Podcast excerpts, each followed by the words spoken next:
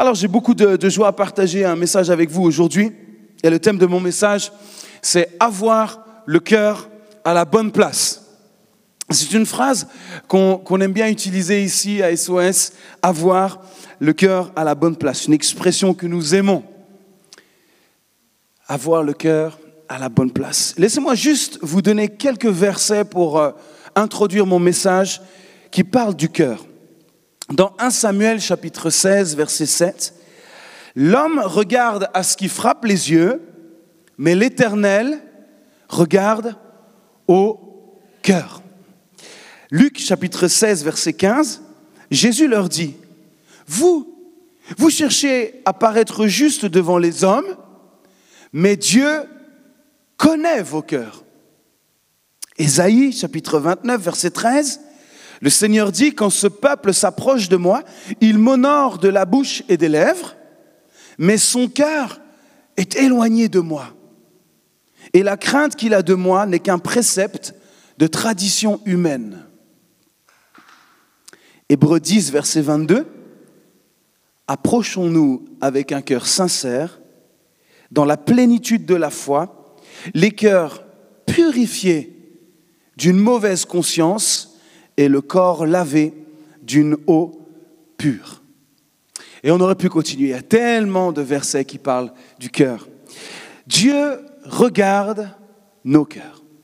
Il est intéressé par l'état de nos cœurs à tous cet après-midi. Il connaît nos cœurs. Il connaît les cœurs à chacun. Et il rappelle que nous pouvons l'approcher, nous pouvons nous approcher de Dieu uniquement avec un cœur sincère dans la foi. Pas juste un cœur sincère uniquement, mais un cœur sincère dans la foi. C'est une grande différence et une grande nuance. Mais Dieu est intéressé par notre cœur. Et j'aimerais juste appuyer ce propos pour commencer cet après-midi. Il est intéressé par l'état de ton cœur, de votre cœur, de mon cœur, de notre cœur à tous. Et j'aimerais aujourd'hui prendre l'exemple d'un homme dans la Bible. J'ai étudié cette histoire depuis quelques jours maintenant. L'histoire d'un homme qui semblait avoir le cœur à la bonne place, mais finalement, pas du tout. Un homme qui semblait d'apparence, il semblait dans ce qu'il disait, il semblait être un homme selon le cœur de Dieu, mais finalement, pas du tout. J'aimerais juste, avant de vous donner son nom, mais vous allez rapidement le découvrir, ce que certains personnages de la Bible ont dit de lui. Pierre dit, après avoir quitté le droit chemin, ils se sont égarés en suivant la voie de Balaam, fils de Béor, qui aima le salaire de l'iniquité. Iniquité, tout ce qui est injuste, tout ce qui est méchant. Donc, je vais vous parler de Balaam aujourd'hui. Et si vous ne connaissez pas l'histoire de Balaam, on va la voir un petit peu. Mais on va juste écouter ce que certains disent.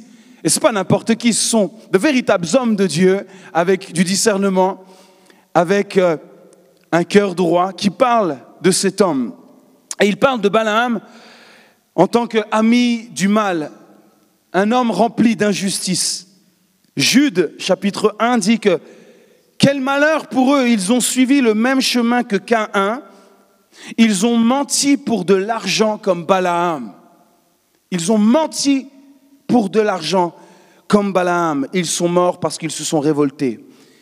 Balaam était un menteur, un escroc, d'après Jude. Et puis Apocalypse, donc c'est Jean qui parle, il dit, j'ai un reproche à te faire, il parle à une église. Il dit, chez toi, il y a des gens qui suivent l'enseignement de Balaam. Donc ce Balaam aussi a cherché à enseigner, il a enseigné quelque chose. Et Balaam conseillait à Balak, un roi dont on va parler tout à l'heure, de tendre un piège aux Israélites. Il voulait qu'ils mangent les animaux offerts en sacrifice aux faux dieux et il voulait qu'ils abandonnent le vrai Dieu. Donc Balaam était un mauvais enseignant, un faux docteur, un faux prophète. C'était un pervers, c'était un mauvais conseiller. Ce n'est pas moi qui le dis. Ce sont des textes qui sont sortis de la bouche d'hommes de Dieu que Dieu a choisi de laisser dans sa parole. Donc je peux être sûr que ces paroles sont vraies. Donc voilà le portrait qui est donné de Balaam, en fait, ça donne tout sauf envie de passer du temps avec ce Balaam, vrai ou pas? Méchant, injuste, mauvais enseignant, qui cherche à nous éloigner de Dieu, à nous faire abandonner notre foi. On veut tout sauf être entouré d'hommes comme Balaam. Triste bilan de sa vie. Et pourtant, en fait, en lisant l'histoire de Balaam, dans Nombre chapitre 22,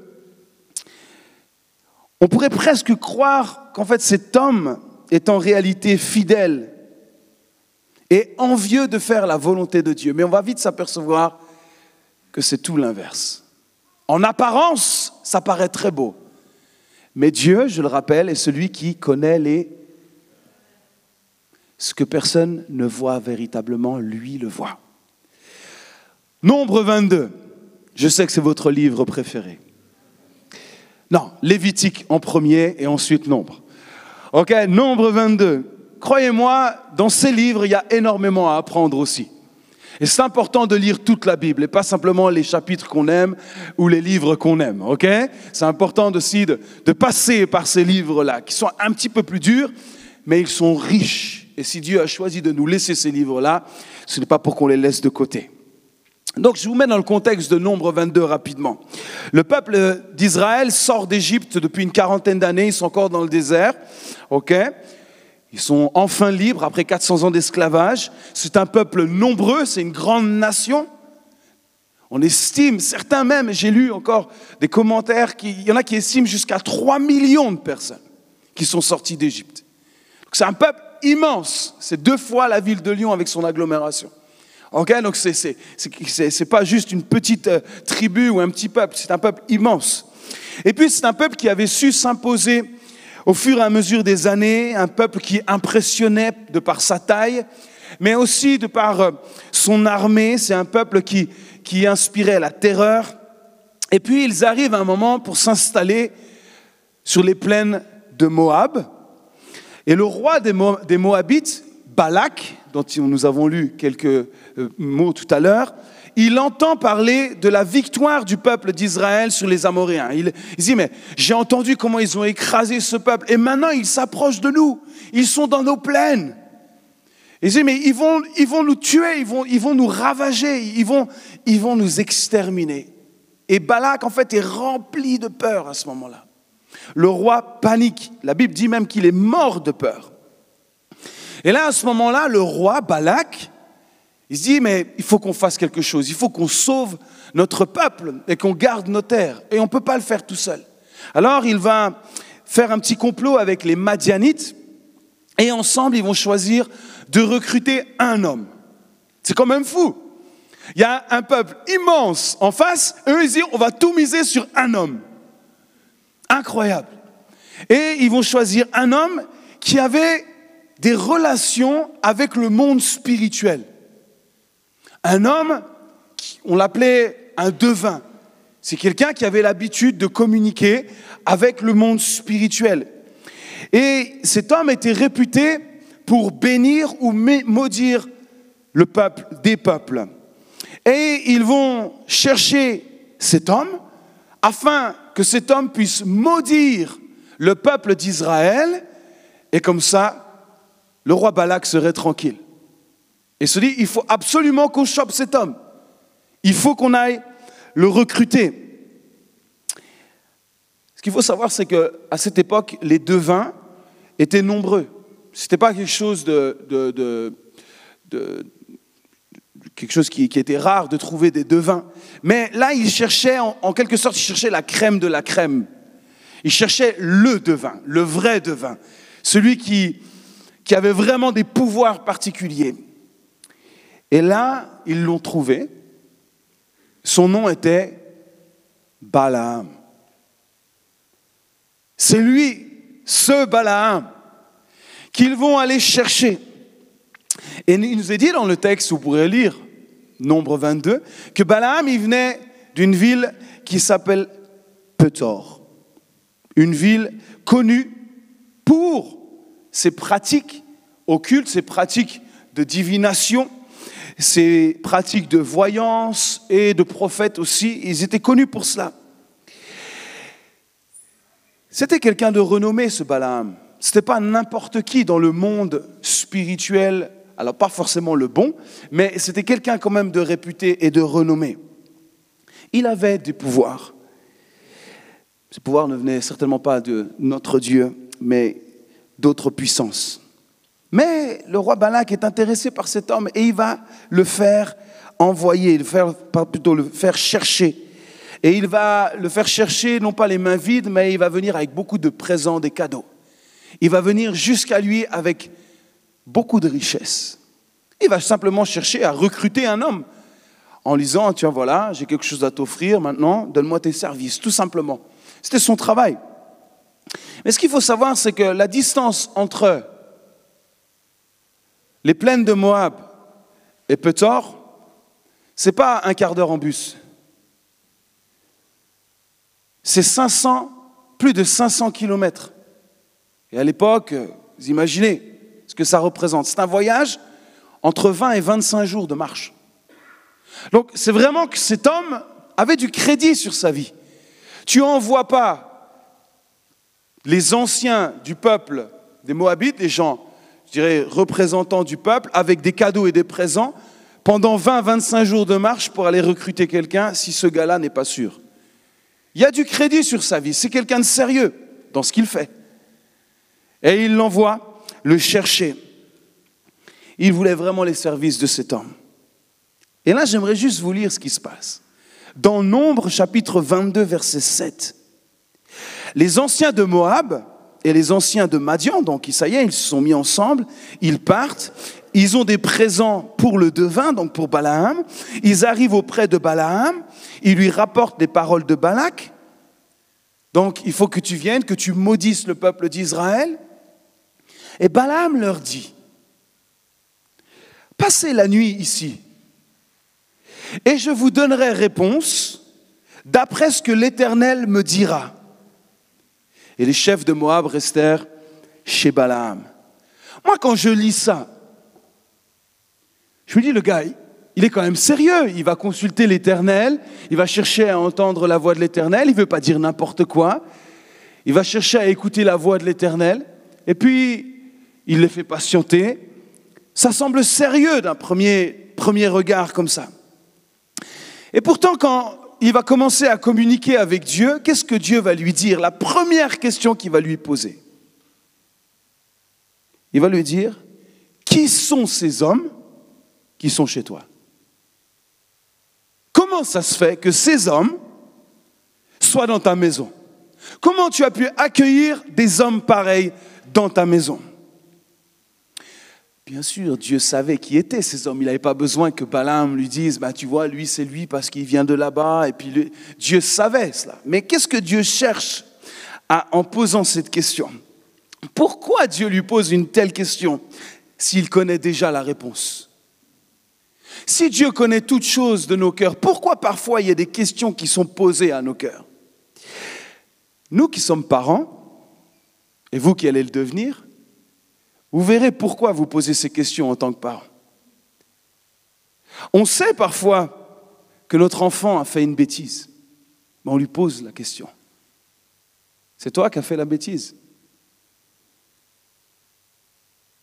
Et on attend sa réponse. S'il dit euh, non, c'est pas moi, c'est pas moi, on sait très bien que ça ne va pas régler facilement le problème et que sa réponse va avoir des conséquences différentes. Mais si il se repent tout de suite, dit, oui c'est vrai, c'est moi, j'ai fait une bêtise. Là, ça va se passer un petit peu différemment. Hein Mais Dieu questionne le cœur, en fait, pour voir quelle va être la réponse de Balaam à ce moment-là.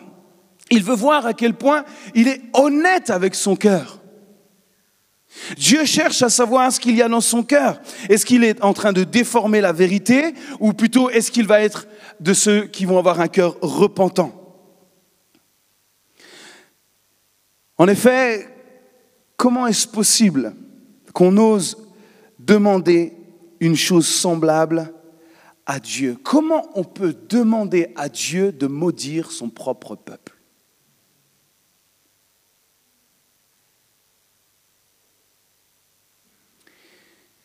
Comment est-ce possible d'aller se présenter devant Dieu en posant la simple question, est-ce que tu accepterais finalement dans ton projet, finalement de maudire ceux que tu as fait sortir d'Égypte et ceux que tu as promis au pays là où coule le lait et le miel? Et ils sont bientôt arrivés, parce qu'ils étaient tout près d'arriver dans ce pays. Comment est-ce possible que Balaam, à ce moment-là, ose poser une question pareille En fait, ce que Balaam est en train de nous dire, c'est qu'il pense éventuellement qu'il puisse faire changer Dieu d'avis. En posant une telle question, c'est qu'il a la prétention de dire, moi je peux faire quelque chose dans l'affaire. C'est possible. Qu'est-ce que Balaam cherche véritablement? Qu'est-ce qu'il y a au plus profond de son cœur? Dieu seul le sait. Dieu seul sait exactement ce qu'il y a au fond de chacun de nos cœurs. Dieu sait exactement pourquoi nous posons certaines questions. Dieu sait tout, les amis. Et j'aimerais vous le dire, comme il connaissait le fond du cœur de Balaam, il connaît chacun de nos cœurs. Il sait exactement aujourd'hui ce qu'il y a au fond de ton cœur. Et vous allez voir, Dieu va nous révéler ce qu'il y a dans le cœur de Balaam. Véritablement. Parce que d'apparence, on dit, le gars, il va aller consulter Dieu, euh, c'est beau, waouh. Moi, euh, généralement, on me propose un truc comme ça avec beaucoup d'argent, euh, je réfléchis pas longtemps, hein, j'y vais. Mais lui, il vient se présenter devant l'Éternel. Et pourtant, écoutez la réponse de Balaam le lendemain. La réponse que Balaam va donner aux anciens qui sont venus pour le faire travailler. Écoutez ce qu'il dit. Il dit, l'Éternel refuse. Il refuse de me faire de me laisser aller avec vous. L'Éternel me refuse. Déjà, ce n'est pas véritablement la réponse que Dieu a donnée. Dieu va lui rappeler que son peuple est béni, point. Ça, c'est ce que l'Éternel lui a dit. Mon peuple est un peuple est béni. Et surtout montre déjà ce qu'il y a dans son cœur. Balaam est en train de nous révéler, de nous dévoiler qu'est-ce qu'il y a véritablement au fond de son cœur. En quelque sorte, il est en train de dire, mais moi j'aurais tellement aimé, voulu partir avec vous, mais Dieu me le refuse. Donc là, il est en train de dévoiler ce qu'il y a véritablement au fond de son cœur. Au fond de son cœur, il attend qu'une chose, c'est de partir avec ces gens-là. Puisque l'Éternel me refuse d'aller avec vous. Donc moi, c'est ça qui, parce qu'il me refuse, mon cœur, euh, moi j'aurais aimé, mais j'ai ce refus, j'ai ce sens interdit que Dieu vient de me poser devant le visage. Donc le cœur, là, à ce moment-là, de Balaam est révélé. En fait, ce qui, ce qui l'intéresse, Balaam, dans cette affaire, ça n'a rien à voir avec le peuple de Dieu. Ça n'a rien à voir même avec le cœur de Dieu. Ça n'a rien à voir avec ce que Dieu est en train de lui dire sur son peuple. Ce qui l'intéresse Balaam dans cette histoire, c'est le gain qu'il pourrait obtenir dans cette situation. C'est ça qui l'intéresse. C'est ce qu'il est en train de nous dire. Et ce qu'il aurait dû exprimer à ce moment, c'est que Dieu ne reviendra pas sur sa parole. Ça, il aurait pu le dire. J'ai été voir Dieu et Dieu a dit, ce que j'ai béni, je l'ai béni. Point à la ligne, je ne reviendrai pas sur ma parole. Il aurait dû dire ça. Il aurait dit, les gars, il n'y a aucune possibilité de changer la parole de Dieu. Ce qu'il a dit, il l'a dit. Point. Et ce n'est pas du tout la manière ou l'expression qu'il va utiliser. Dans sa réponse, suivez-moi bien, dans sa réponse, il laisse encore une petite éventualité si jamais ils osent encore peut-être y croire un petit peu il y a peut-être moyen finalement de s'en tirer dans cette histoire. Qu'est-ce que, Balaam est en train de dire? Essayez de revenir avec un gain peut-être un petit peu plus élevé encore. L'histoire n'est pas véritablement terminée. Pourquoi vous n'essayerez pas de revenir avec encore un peu plus d'argent? Et je verrai ce que je peux faire. Il n'a pas fermé la porte. Il a juste dit, pour l'instant, il me refuse de laisser partir. Je ne peux pas venir avec vous. Fond de son cœur, ce qu'il attendait, c'est que le gain augmente. Il attendait encore plus. Il laissait entrevoir que peut-être s'il venait encore avec plus d'argent, il y avait peut-être la possibilité que ça se fasse. Et c'est ce qui se passe. Les gars vont se retaper 20-25 jours de marche pour rentrer chez Balak. Et qu'est-ce que Balak va faire? Il va dire, ramenez-lui encore beaucoup plus d'argent. Et vous retournez là-bas. Donc, ils reviennent, ils repartent, ils refont encore 20-25 jours de marche. Et là, ils arrivent de nouveau avec plein de cadeaux, encore plus, il nous est dit. Encore plus de cadeaux, plus d'argent, plus de gains. Balak fait dire à Balaam, écoutez ce qu'il dit, je te ferai tout ce que tu me diras. Je ferai tout ce que tu me diras. Si ça, ce n'est pas une proposition alléchante. Tout ce que tu veux, je te le donne, à la seule condition que tu maudisses ce peuple. Et là, on a encore une réponse surprenante de Balaam. Au verset 18, vous pourrez lire, Écoutez cette réponse ultra spirituelle. Écoutez ça. Quand Balak me donnerait sa maison pleine d'argent et d'or, je ne pourrais faire aucune chose, ni petite, ni grande, contre l'ordre de l'Éternel. Est-ce que ça, n'est pas une belle réponse d'un bon chrétien, ça? Tu peux venir avec ton argent et tout ton or, mais je ne bougerai pas. Si l'Éternel me dit de ne pas bouger. Ça paraît beau en apparence, vrai ou pas? On dit, waouh, quand même, il résiste à la tentation. Oh là là, c'est magnifique. Oh là là, quelle sagesse, quelle intégrité de cœur. Oh, c'est beau d'apparence, c'est belle parole. Il refuse tout ça. Mais en réalité, qu'est-ce qui se passe? La tentation est bien trop forte. Son cœur à Balaam est en mauvais état. Il n'a pas le cœur à la bonne place. Son cœur est en mauvais état. Vous savez à quoi il soupire? Il soupire à l'argent, mais d'une manière religieuse.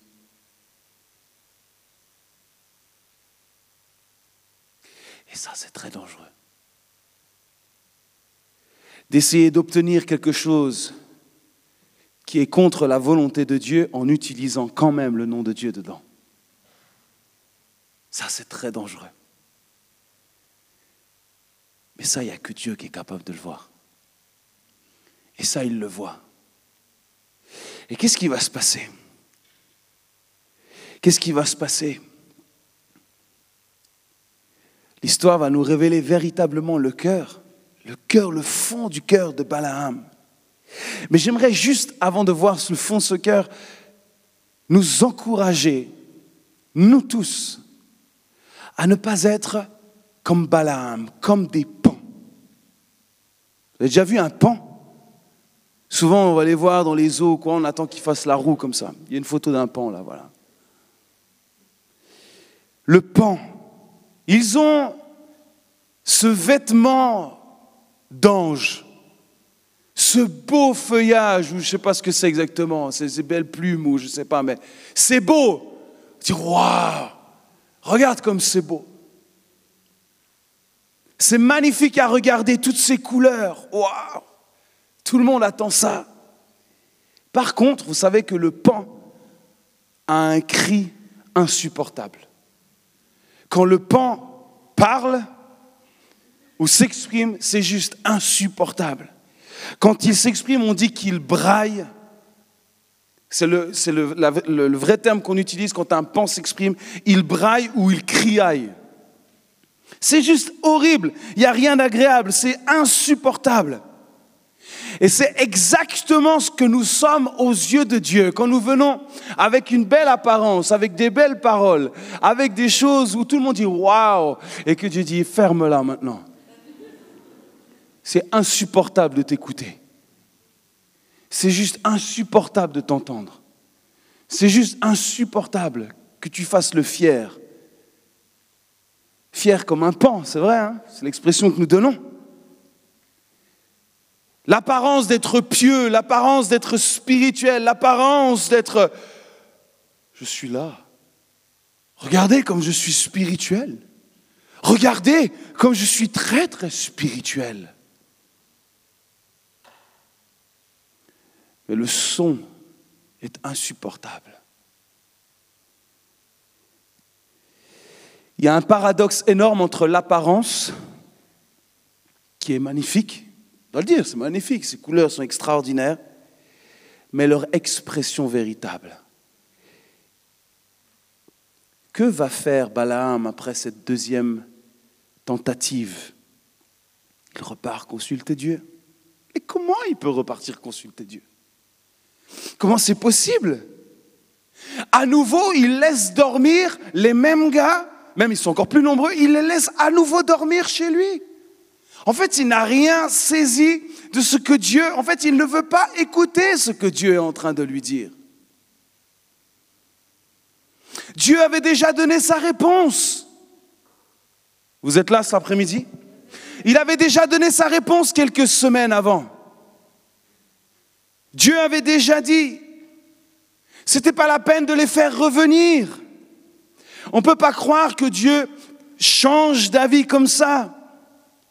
Surtout avec un homme dont le cœur n'est pas net. Dieu ne va pas se laisser influencer par un homme dont le cœur est mauvais. Dieu n'a qu'une parole. Amen. Son oui est oui et son non est non. Et il a dit, ce peuple est un peuple béni et il sera béni. Point. C'était simple à comprendre. Il n'y a pas de peut-être avec Dieu, il n'y a pas de on verra avec Dieu. Ce que Dieu a dit, il l'accomplit. Point à la ligne. Et ce qu'on voit clairement ici, c'est que Balaam, c'est pas que Balaam, il est amnésique. Il dit, mince, j'avais oublié qu'il avait dit ça. Ah oh ben vous êtes revenu. Oh ben je suis vraiment désolé, repartez, euh, repartez. Vraiment, je suis navré. Non, non il n'est pas, il pas amnésique. Mais clairement, ce que Balaam est en train de nous dire, et ce qu'il est en train de dire à Dieu, c'est, je ne veux pas t'obéir. J'ai bien entendu, mais je ne veux pas t'obéir en fait. J'ai bien saisi ce que tu m'as dit, mais j'ai juste pas envie de le faire. Je ne veux pas faire ta volonté. En quelque sorte, la tentation, la, proposition du roi pour lui, dans son cœur, je ne peux pas manquer ça. Oh, je ne peux pas manquer ce gain. Je ne peux pas manquer tout cet argent. C'est pas possible. Je ne peux pas. Il y a trop d'argent. Il y a trop d'argent. Je ne peux pas. C'est pas possible. Balaam ne voulait pas le non comme réponse. Il voulait pas cette réponse. Il voulait une réponse différente. Et vous savez quoi? Il va l'avoir. Il va l'avoir, sa réponse. Parce que quand vous lisez l'histoire, et j'ai buté là-dessus, je dis pourquoi Dieu lui dit non, et puis d'un coup il lui dit oui. Dieu va permettre à Balaam de partir. Dieu ne va pas approuver son départ. Entendez-moi bien, c'est important ce que je dis là. Dieu ne va pas approuver le départ de Balaam, mais il va lui permettre de partir. Oh, ça c'est très très important. Ce n'est pas la volonté parfaite de Dieu pour Balaam, mais c'est une volonté, ce qu'on va appeler la volonté permissive de Dieu. Ce n'est pas ce que je veux, mais je te permets de le faire. Puisque tu souhaites tant y aller, Dieu va aller dire, bah vas-y, je te permets d'y aller. Vas-y. Ce n'est pas mon désir, mais puisque tu veux ça comme réponse, tu l'as ta réponse. C'est très dangereux de s'approcher de Dieu avec un cœur qui n'est pas à la bonne place, parce qu'on finit toujours à obtenir ce qu'on veut. Mais nous suivons un cœur en mauvais état. Et c'est ce qui s'est passé pour Balaam. Dieu l'a dit, va, mais vas-y, ça ne veut pas dire que Dieu a changé d'avis. Vous savez pourquoi? Parce que Dieu sait que son plan, dans tous les cas, sera accompli. Le plan de Dieu ne dépend pas de Balaam. Il ne dépend pas de ce prophète-là. Ce que Dieu a dit, si Dieu a dit mon peuple est béni, mon peuple est béni et il sera béni dans tous les cas. Par contre, si toi tu ne veux pas m'obéir, alors tu peux te perdre, vas-y. Perds-toi. Vas-y. Suis ton cœur. Suis-le. Je t'aurais prévenu, je t'aurais averti. Mais vas-y, suis ton cœur. Tu veux que je te dise oui? Eh ben va, va, va, bah, vas-y. Va, va, va. Fais, fais ce que tu as envie de faire, en fait. C'est ce que Dieu est en train de dire à Balaam. Je crois que parfois il y a des gens comme ça qui, qui essaient de nous convaincre ou qui essaient même de se convaincre qu'ils cherchent ou qu'ils recherchent avec impatience, avec, ils cherchent la, volonté de Dieu, mais sans succès. Vous savez pourquoi? Parce que ce sont ceux qui connaissent déjà la volonté de Dieu, mais qui veulent juste pas la faire. Ils disent, mais Dieu me répond pas, Dieu me répond pas, Dieu répond pas à mes prières, je vais le voir, il ne répond pas. C'est juste que tu n'as pas envie d'accepter la réponse qu'il t'a donnée. Alors tu, tu es là, tu réessayes, tu réessayes, tu réessayes, tu réessayes, tu réessayes. Puis à un moment, tu te convaincs que c'est la bonne réponse. Et tu dis, ça y est, il m'a répondu. En fait, c'est pas qu'il t'a répondu, il t'a juste dit, vas-y, fais-le. Parce qu'au fond de ton cœur, tu veux faire ta volonté et pas la mienne. C'est ça le fond de ton cœur. Et ton cœur n'est pas la bonne place quand tu cherches à faire ce que toi tu désires plus que faire ce que moi je désire. C'est ce que Dieu est en train de relever à Balaam et est ce qu'il est en train de nous exprimer aujourd'hui. Et je trouve ça fascinant, cette histoire. Balaam, il revient devant le cœur de Dieu comme pour dire, je vais quand même voir si je peux connaître un peu plus la volonté de Dieu. Dieu avait donné à Balaam déjà sa volonté, mais il cherchait une réponse différente. Balaam était trop porté sur lui-même, c'était un égocentrique, c'était un gars qui cherchait la richesse de ce monde, il cherchait à s'enrichir personnellement. Il ne pensait pas au peuple. Vous savez, son nom, Balaam, en grec, vous voulez savoir ce que ça veut dire?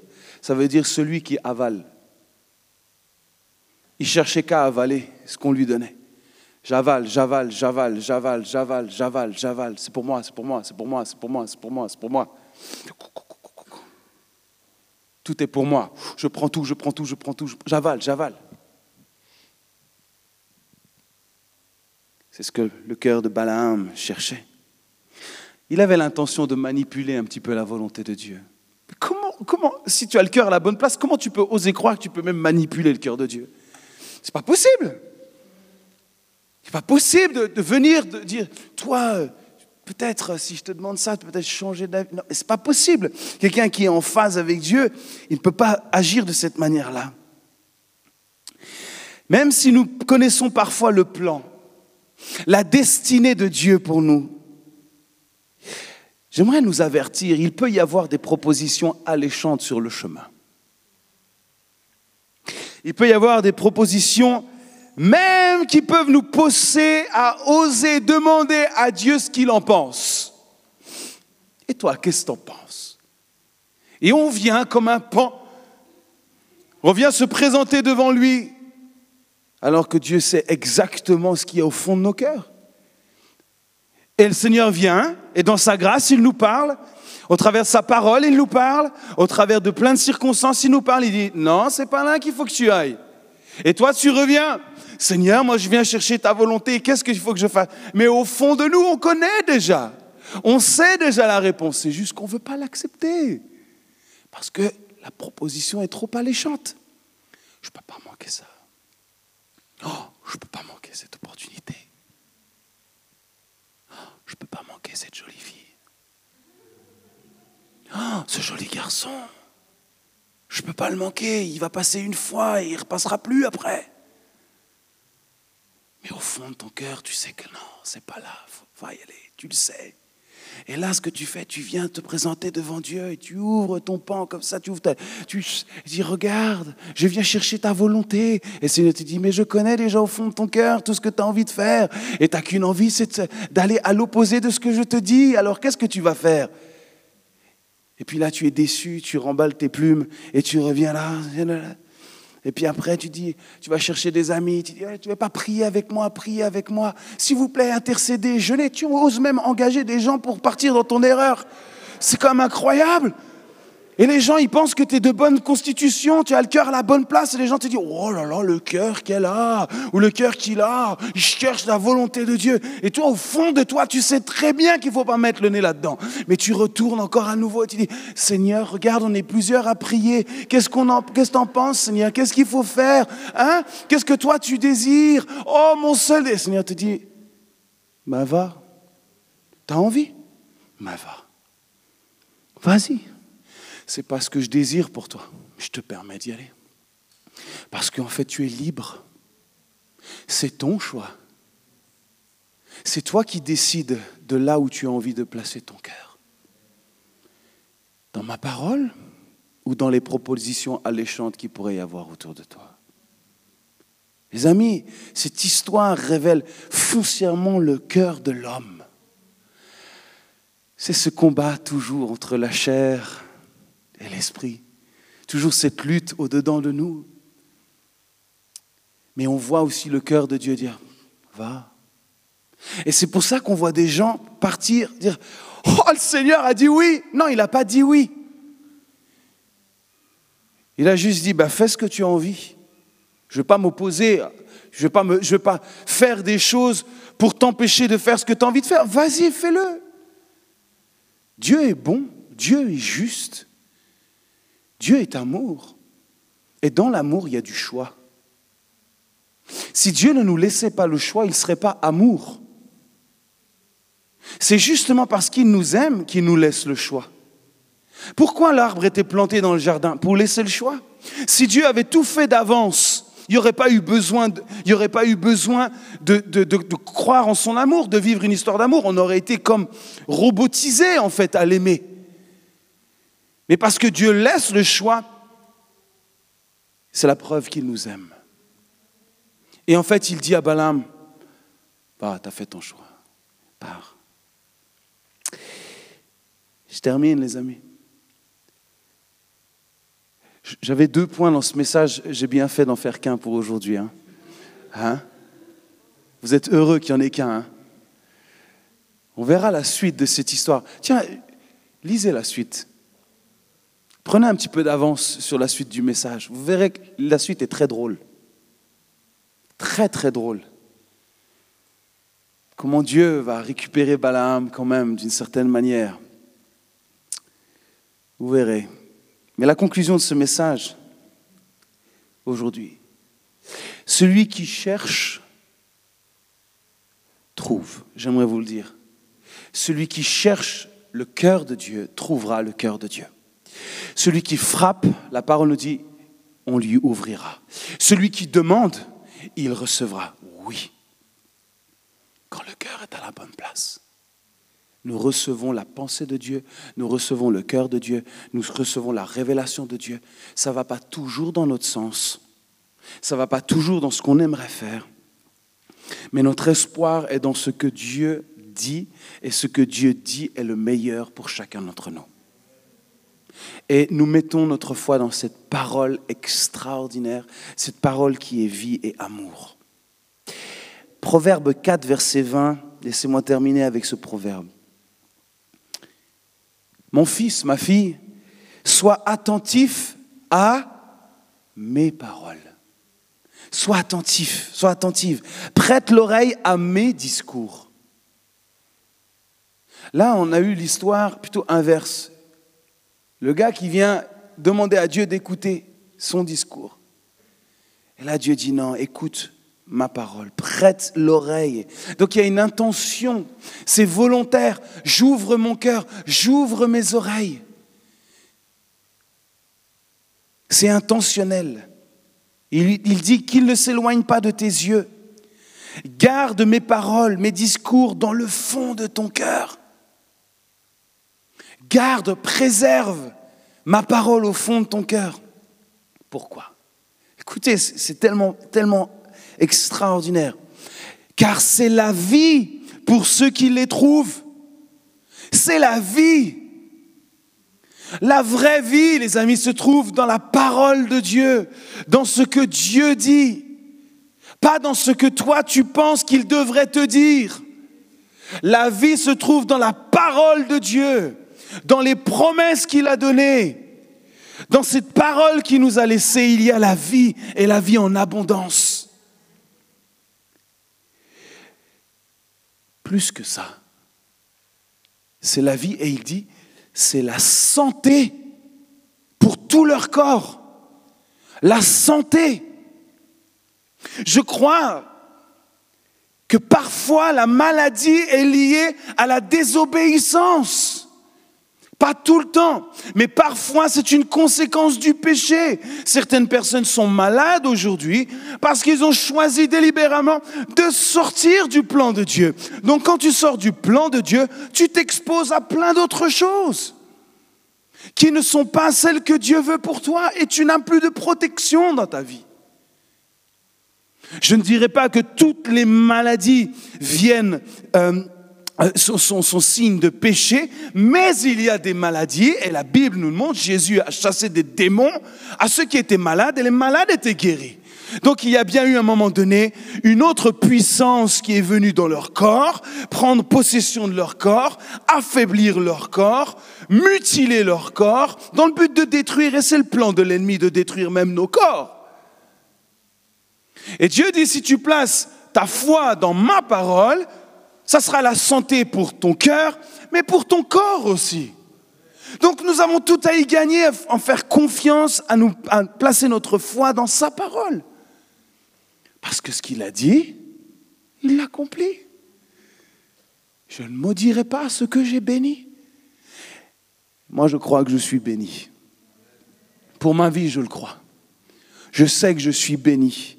Et mon seul désir, c'est de rester dans cette bénédiction. Et le seul secret que Dieu m'a montré au travers de son Fils Jésus, c'est de toujours dire non pas ma volonté, mais la tienne. Ça, c'est le secret pour rester dans la faveur de Dieu, dans la grâce de Dieu. C'est pas fini. Garde ton cœur plus que toute autre chose, car de lui viennent les sources de la vie. Connaissez ce, ce texte. Écarte de ta bouche la fausseté. Arrête de faire le pan. Arrête. Éloigne de ta bouche, arrête de venir avec des trucs, des discours tout préparés. Éloigne de tes lèvres les détours. Dieu sait comment l'homme est fait. Il va chercher à venir par là, par là, par là, pour essayer de. Dieu dit arrête tes détours, arrête avec tes paroles. n'est pas la peine. Garde ton cœur. N'ose même pas prononcer ces paroles-là, ça ne vaut pas la peine. Que tes yeux regardent en face et que tes paupières se dirigent devant toi. Regarde devant toi. Regarde droit devant toi. Considère le chemin par où tu passes et que toutes tes voies sont bien réglées. Ne te détourne ni à droite ni à gauche et écarte ton pied du mal. Les amis, il y a un chemin tracé pour tous ceux qui veulent incliner leur cœur devant lui aujourd'hui. Il y a un chemin que Dieu a tracé, que Jésus a défriché pour toi. Il a dit, je suis le chemin, je suis la vérité et je suis la vie. Alors marche sur ce chemin. Je serai avec toi. Ne te détourne ni à droite ni à gauche. Regarde devant toi. Lève tes paupières et regarde devant toi. C'est ce que Dieu nous appelle à vivre et à faire aujourd'hui. Tu vas découvrir la beauté de ce chemin en ayant le cœur à la bonne place. Ce chemin est magnifique. Ce chemin est beau. Suivre Jésus est la plus belle des vies. Écouter sa parole et suivre ses commandements, comme il est dit dans l'évangile de Jean, n'est pas difficile quand nous avons le cœur à la bonne place. C'est très difficile pour ceux qui n'ont pas envie de soumettre leur cœur à la volonté de Dieu. Ah oui, là c'est difficile. Oh, pour Balaam, ça a été difficile. Trop difficile, au point où Dieu a dit, pas envie. Pourquoi je te forcerai et Dieu fait la même chose aujourd'hui, avec nous tous. Est-ce qu'il va dire, va, fais ce que tu as envie? Ou il va te dire, viens, viens, viens écouter ma parole. Viens écouter ce que j'ai à dire. J'ai des choses à te dire. J'ai un chemin tracé pour toi. Viens considérer ma parole. Viens ouvrir tes oreilles. Alors le cœur à la bonne place, c'est le cœur humble, qui n'a rien à voir avec le pan, mais un cœur humble, qui est prêt à faire la volonté de Dieu et non la nôtre. C'est ce que Dieu cherche. Tout l'opposé de ce que Balaam nous a montré. Il voulait s'en mettre plein les poches. C'est tout l'inverse quand on vient vers Dieu. On vient tout nu devant Dieu. On vient humble. On vient simplement devant lui parce qu'il est Dieu, parce qu'il est tout-puissant, parce qu'il mérite la gloire, l'honneur, la louange. Et lui, il est tellement bon que c'est lui qui devient notre richesse. C'est lui qui nous encourage, c'est lui qui nous élève. C'est lui qui nous élève.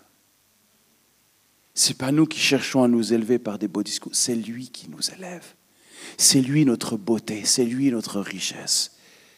Faire sa volonté. Comme le Christ le disait, c'est ma seule nourriture.